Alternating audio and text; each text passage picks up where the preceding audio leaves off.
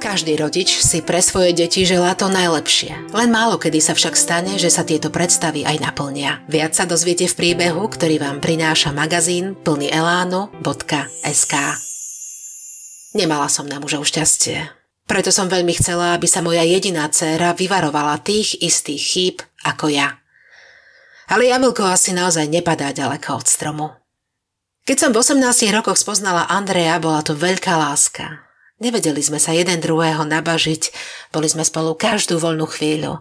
Bol to asi najväčší fešák na sídlisku, mal krásne, blankitne modré oči a mocné telo. Moja mama však mojou novou láskou nebola ani v najmenšom nadšená. Nebolo totiž žiadnym tajomstvom, že má zrejme čo to na rováši. Policajti u nich zvonili každú chvíľu. Nikdy sa im však nepodarilo niečo na neho našiť.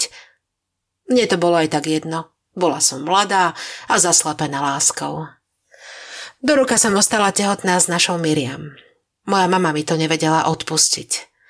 Andrejovi rodičia nám rýchlo vystrojili svadbu. Mama najprv odmietla prísť, napokon ju celú preplakala. Veľakrát mi neskôr vyhodila na oči, ako som ju sklamala. Naše napäté vzťahy trocha pomohol uvoľniť príchod Miriamky a mama začala dokonca ako tak tolerovať aj Andreja. Celé sa to pokazilo o 4 roky neskôr. Tých malých pošmyknutí bolo nakoniec toľko, že Andy dostal 2 roky za krádež. A vtedy som sa spametala už aj ja. Bolo to nielen kvôli mne, ale aj kvôli malej. Bola som nahnevaná, že nás Andy takto sklamala ponížila. Andrej z Basy písal listy, každý mesiac jeden. Bolo vidno, že ľutuje, čo spravil.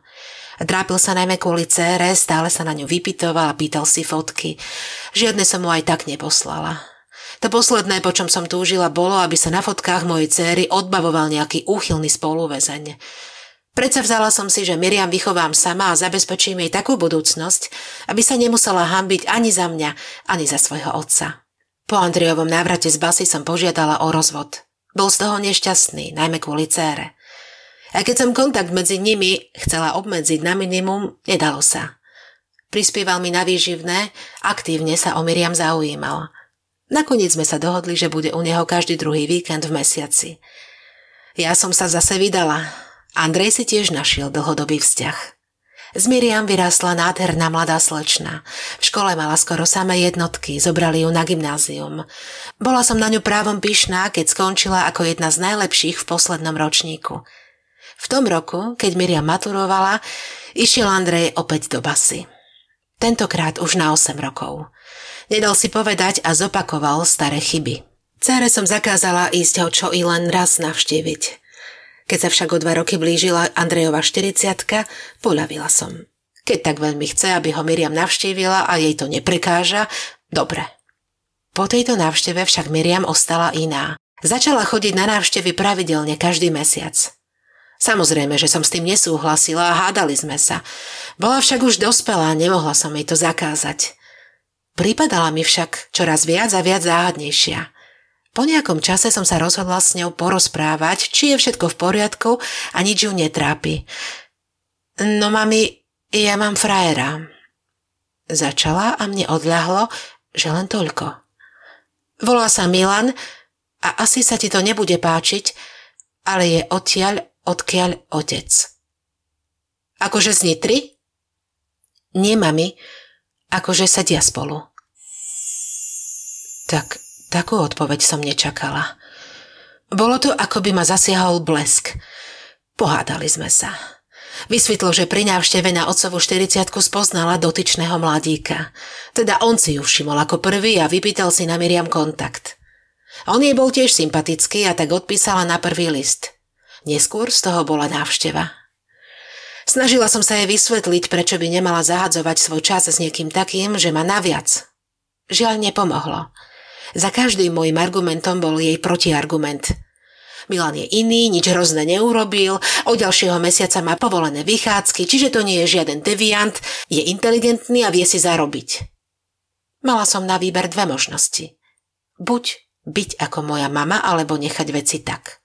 Nech sa vyvinú samé. Ja som však nechcela, aby moja dcéra dopadla ako ja. Sklamaná a sama.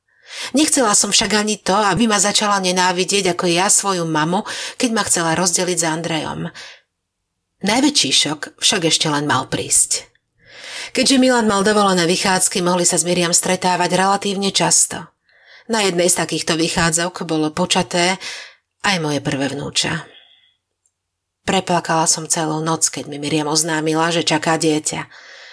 Pokazaný život, nevďačnica, bude ľutovať. Behalo mi dookola hlavou. O 6 mesiacov Milana prepustili a tak stihol aj narodenie svojho syna. Je krásny a teším sa, že sú aj s Miriam zdraví.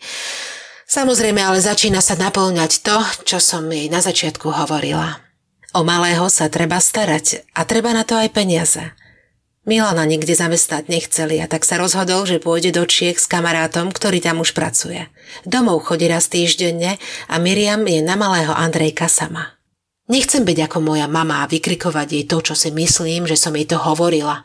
Vidím, že nie je úplne šťastná a spokojná, tak sa snažím pri nej stáť a pomáhať jej s výchovou. Chcela by som, aby im to vyšlo, ale úprimne si to nemyslím. Dostali sa mi do uši už aj reči, že Milan má v Čechách inú frajerku. A ja sa napriek tomu, že som pre svoju dceru vždy robila maximum, nemôžem zbaviť pocitu, že som ako matka trocha zlyhala. Ak sa vám tento príbeh páčil, nezabudnite nám dať follow na Spotify, 5 hviezdičiek v Apple Podcasts alebo palec hore na YouTube. Ešte viac pútavých príbehov, ale aj receptov, rozhovorov či zaujímavých článkov si prečítate na webe plnyelánu.sk.